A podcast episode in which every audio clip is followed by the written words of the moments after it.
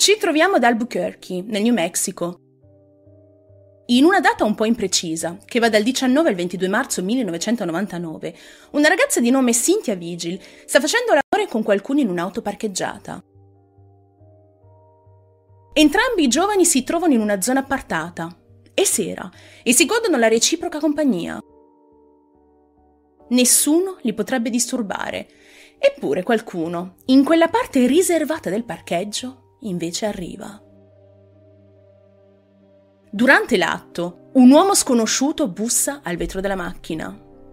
Questo sconosciuto, arrivato improvvisamente e minaccioso, perentorio, interrompe quel rapporto e afferma di essere un poliziotto sotto copertura. Fa uscire quindi Cynthia dalla vettura e le dice che è in arresto per addescamento e che deve essere portata in prigione. Quest'uomo la manetta e la carica sul sedile posteriore della sua auto. A nulla sono servite le sue proteste. Questo poliziotto in borghese decide di portarla via, lontano da quel parcheggio. Non è chiaro se durante il viaggio i due si siano detti qualcosa. Forse la ragazza è spaventata dalla gente, o forse ha tentato addirittura di ribellarsi senza riuscirci. Quel che è certo, però, è che questa gente non si sta recando in una stazione di polizia o in un carcere. Parcheggia la sua auto in un quartiere un po' malandato, pieno di case mobili. L'uomo decide di farla scendere dall'auto e la porta all'interno di un rimorchio. Dentro questa struttura c'è la rappresentazione dell'inferno. Cynthia osserva sconvolta e terrorizzata tutto quello che i suoi poveri occhi le stanno mostrando. Accattastate dentro quella box ci sono anche strumenti elettrificati e altri oggetti molto strani e pericolosi.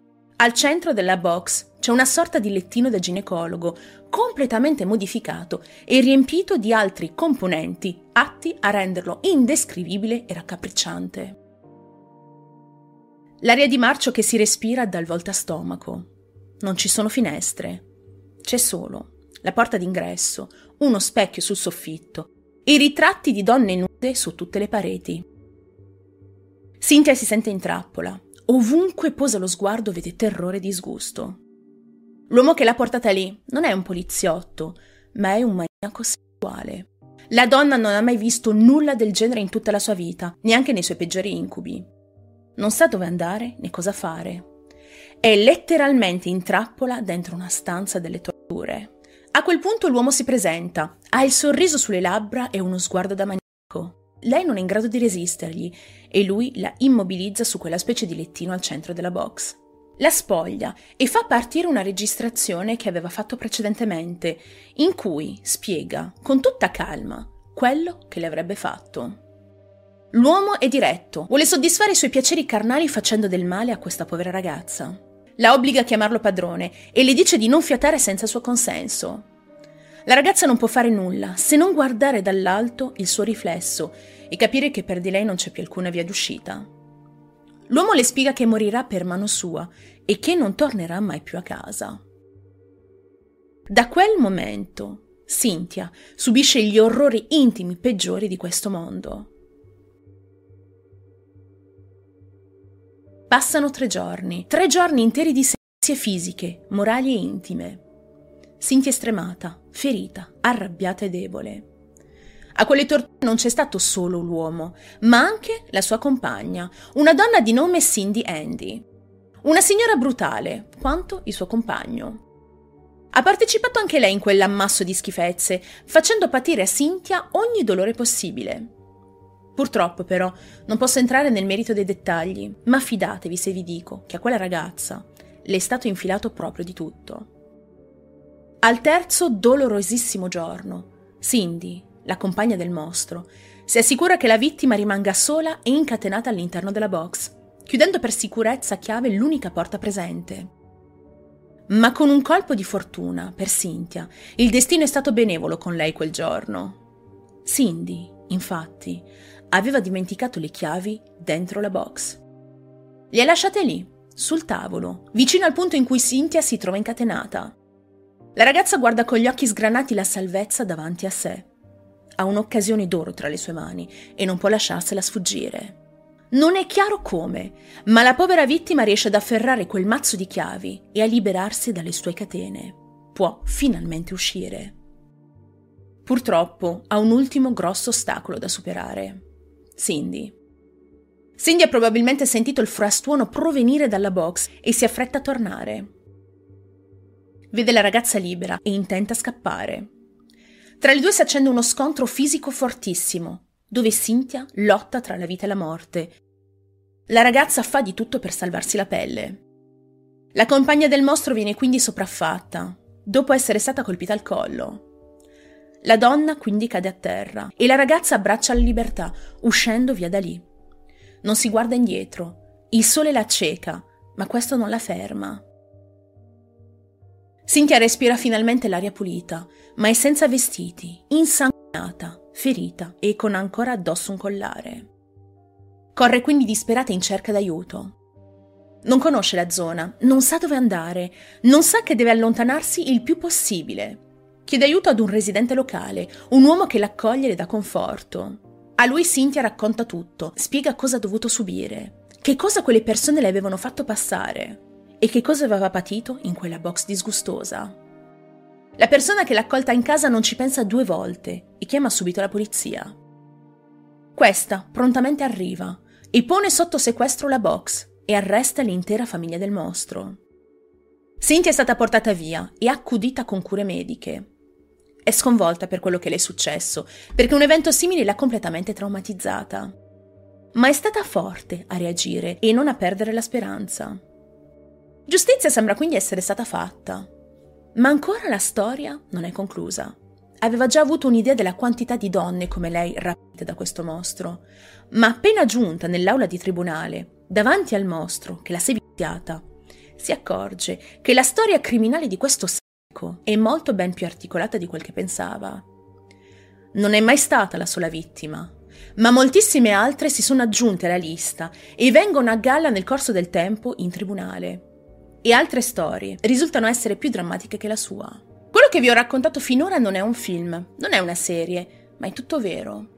Ora vi racconto chi è il mostro e chi si cela dietro tutte queste schifezze.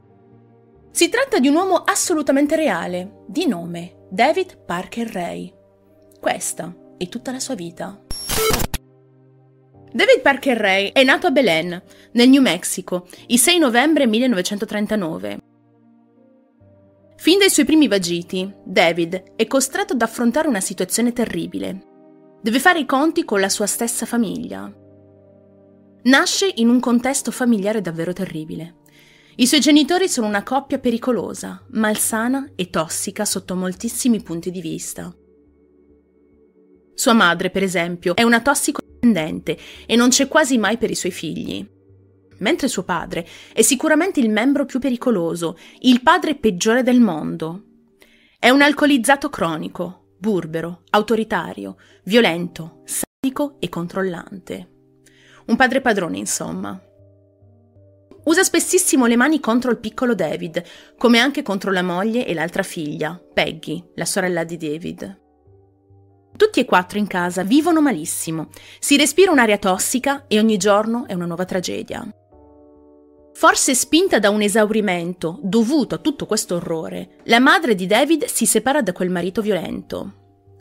Al momento del divorzio, il bambino ha solo 10 anni. Lui, sua madre e sua sorella Peggy si trasferiscono dai nonni, ma non è chiaro se dai nonni materni o dai nonni paterni. Per un attimo sembra che la turbolenta situazione familiare avesse trovato una pace, ma è stata solo un'illusione, una pace momentanea. Il padre torna sistematicamente nella vita di David e dei suoi cari.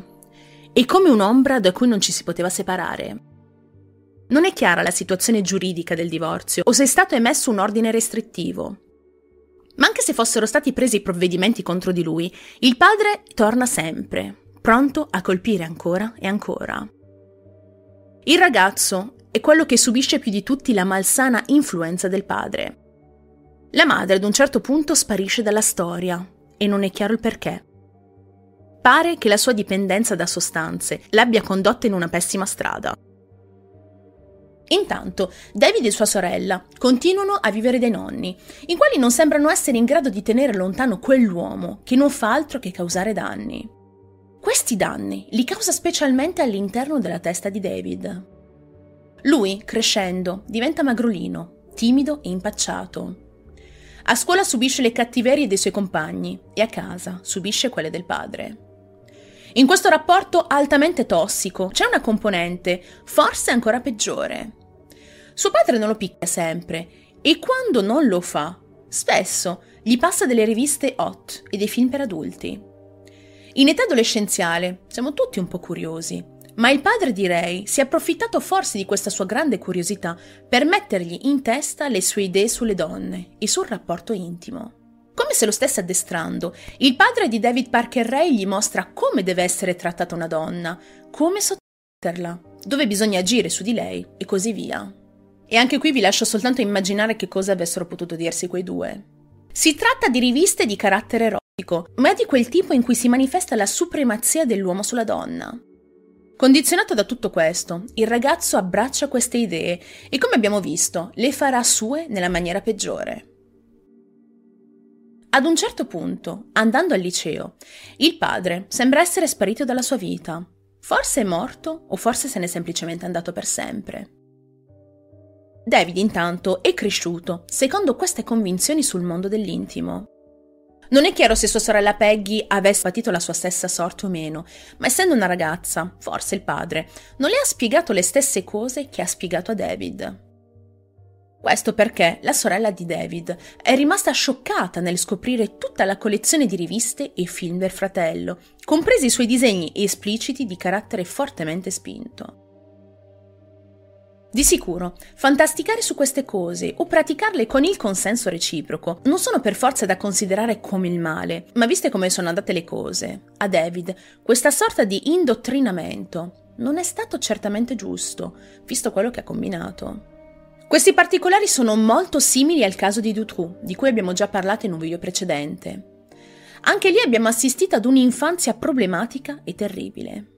Che sia chiaro, non è certo una giustificante, ma queste informazioni ci aiutano a comprendere meglio la psicologia di questi individui.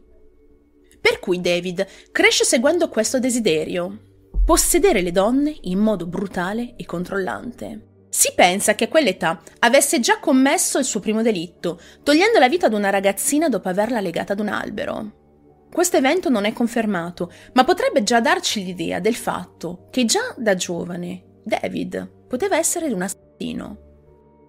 Ancora più grandicello, si appresta a vivere come un uomo fatto e cresciuto, cresciuto però in un ambiente pessimo e fatto di desideri osceni incalcolabili.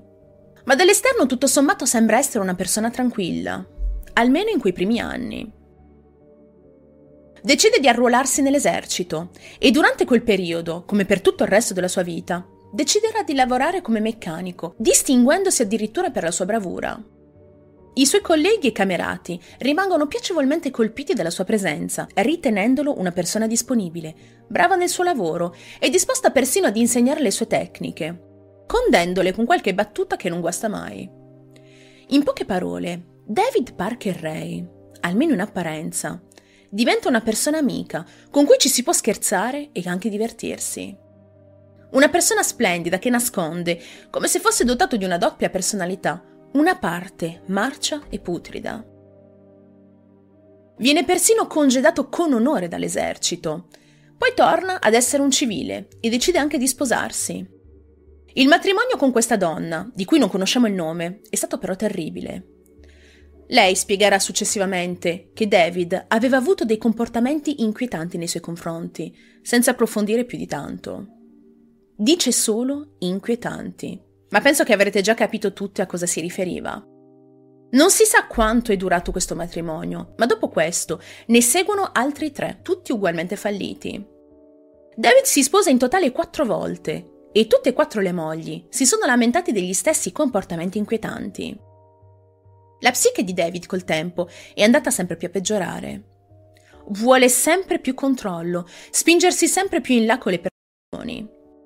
Il suo lavoro gli ha permesso di avere una certa manualità con gli strumenti ed è riuscito a crearne alcuni molto particolari, dolorosissimi ed indescrivibili. Da questi matrimoni falliti sono nate due figlie. Una di nome Glenda Jean Ray, chiamata da tutti Jessie, e un'altra di cui non conosciamo il nome, e questo sotto suo volere. La seconda figlia non vuole essere minimamente associata a questo caso. Ma con Jesse, David fa sostanzialmente quello che ha fatto suo padre prima di lui, tramandare questa idea di schiavizzare la donna ai piaceri più estremi. Jessie così diventa quasi la fotocopia del padre, brutale anche lei e vogliosa delle stesse torture immaginate dal padre.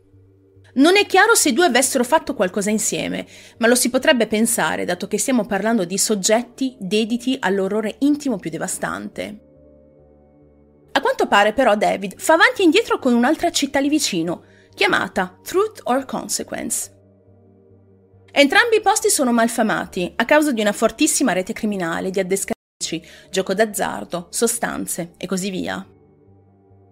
Sotto certi aspetti, però, è il posto perfetto per David. Lì vive in un complesso di case mobili e svolge tranquillamente il suo lavoro come meccanico, vivendo perfettamente integrato in quella malsana società.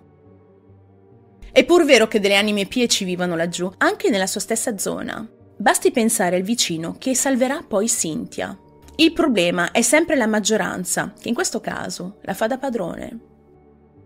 Siamo adesso nel 1999. David continua il suo lavoro come meccanico e fa la conoscenza di una donna con cui esce molto volentieri. Lei l'abbiamo già conosciuta all'inizio del video, è la stessa donna che ha dimenticato le chiavi della box su quel tavolo e ha permesso a Cynthia di uscire. Si tratta di Cindy Andy. David e Cindy si piacciono, si frequentano spesso, dato che oramai l'uomo non è più sposato e può fare sostanzialmente quello che gli pare. Ed è in quel periodo, in cui tutto stava andando a gonfie vele per David, che gli viene in mente l'idea della sua vita. Adesso una donna al suo fianco, che condivide le sue passioni, una figlia che è esattamente come lui, un lavoro stabile e una società che gli permetterebbe di fare di tutto. Perché limitarsi? Perché fermarsi lì? Avrà pensato questo, perché da lì a poco, da fondo a tutti i suoi risparmi. Per la cifra di 100.000 dollari compra un camion con rimorchio e lo tiene nel suo cortile. Il rimorchio di questo camion è la vera Toy Box, un luogo di tormenti intimo allestito di tutto punto, con tutti gli oggetti che ha sempre voluto utilizzare, alcuni di questi fabbricati proprio da lui. Ha finalmente realizzato il suo sogno, il suo più grande desiderio, il suo paradiso. Quella stanza sarebbe stato tutto il suo mondo, il luogo perfetto per mettere in pratica ogni pensiero avuto in tutti quegli anni. Procede col portare sempre più donne, rapite, all'interno di quella box. Ha la complicità di molti del suo vicinato, ma non tutti per fortuna. Condivide come in una festa i suoi spazi e le sue prede. Tra fiumi di alcolici, sostanze e sevizie fisiche, in quel tornado di orrori non tutte le vittime muoiono. Alcune di queste vengono poi rilasciate in pessime condizioni. Non è cosa certa, ma si parla di 40, 50 o 60 vittime in tutto, e non tutte morte. David ha architettato diversi rapimenti con l'aiuto di qualche amico, uno in particolare, di nome Dennis Roy Yancey.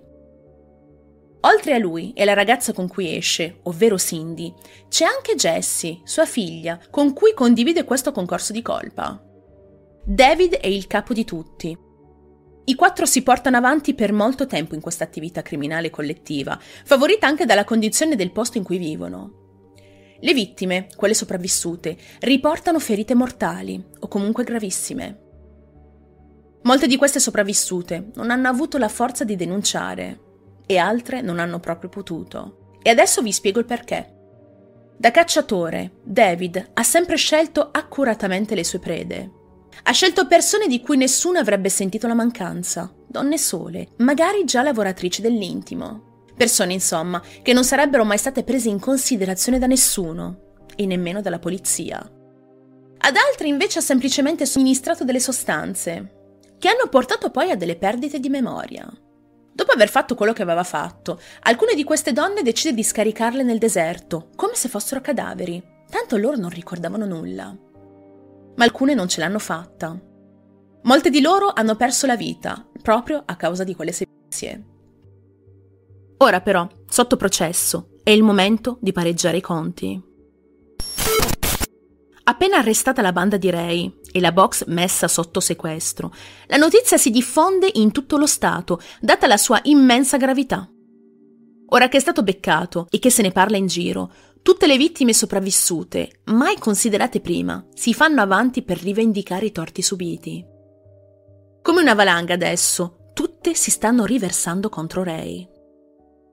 È il caso per esempio di una donna di nome Angelica Montano, una conoscente di David. Questa ha raccontato che dopo essere entrata nella sua casa per prendere in prestito un impasto per dolci, era stata mandata dentro la box ed era stata poi sottoposta a tutte le sevizie possibili. Poi David l'ha lasciata in un'autostrada nel deserto. Lì è stata ritrovata dalla polizia, ma non ha avuto modo di esporre denuncia.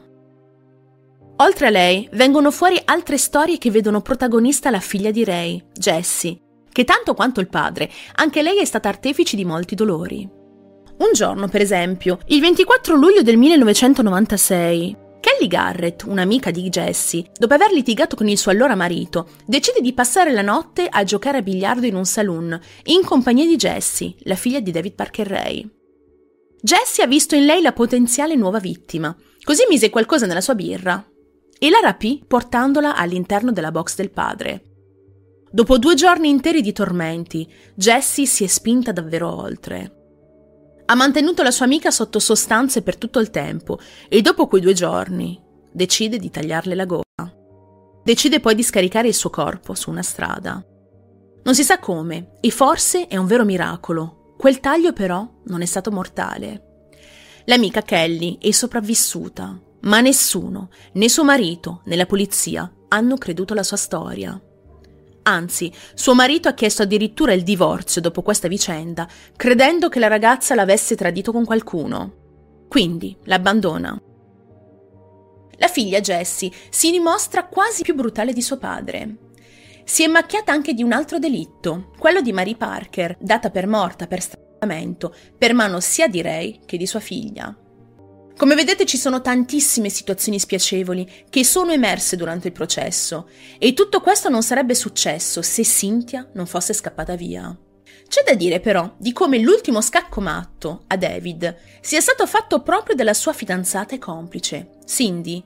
Lei è stata la prima a cedere alla polizia, raccontando tutto e facendo i nomi di Jesse, del collaboratore e amico Dennis Roy Yancey e ovviamente anche quello di David Parker Ray, il suo compagno. La difesa di tutti e quattro gli imputati è debole e scadente. Nessuno al mondo potrebbe trovare delle scusanti per un comportamento del genere. E anche se ci fossero, e se si fosse stabilito che David Parker Ray soffrisse di una certa patologia dovuta all'infanzia o una cosa del genere, tutto questo non avrebbe smentito le prove, le registrazioni che lo vedono più che cosciente della situazione e i complici che lo hanno accompagnato in questa follia. In ordine di gravità della pena, queste sono le sentenze e quello che è successo a tutti e quattro i responsabili.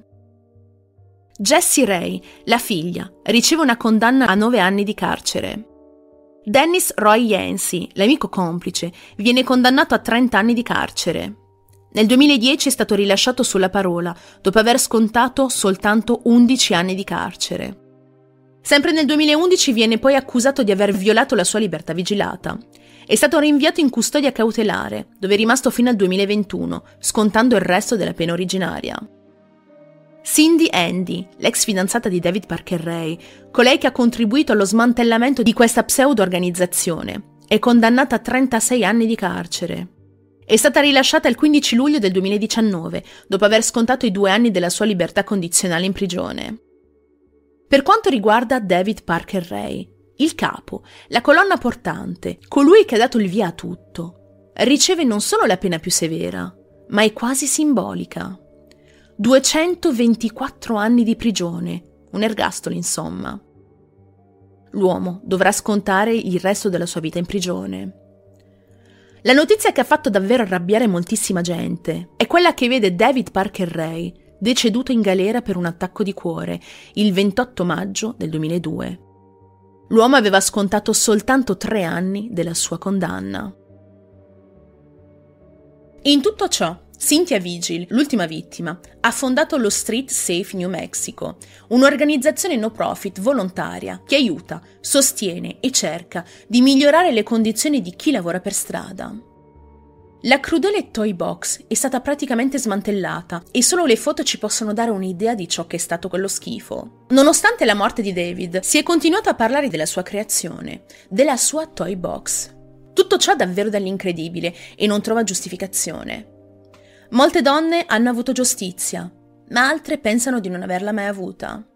I danni causati dal suo operato per molte donne sono cicatrici che non andranno mai più via, danni irriparabili alla mente e al corpo. Ed è così che si conclude l'orribile storia di David Parker Ray, meglio conosciuto come il Toy Box Killer.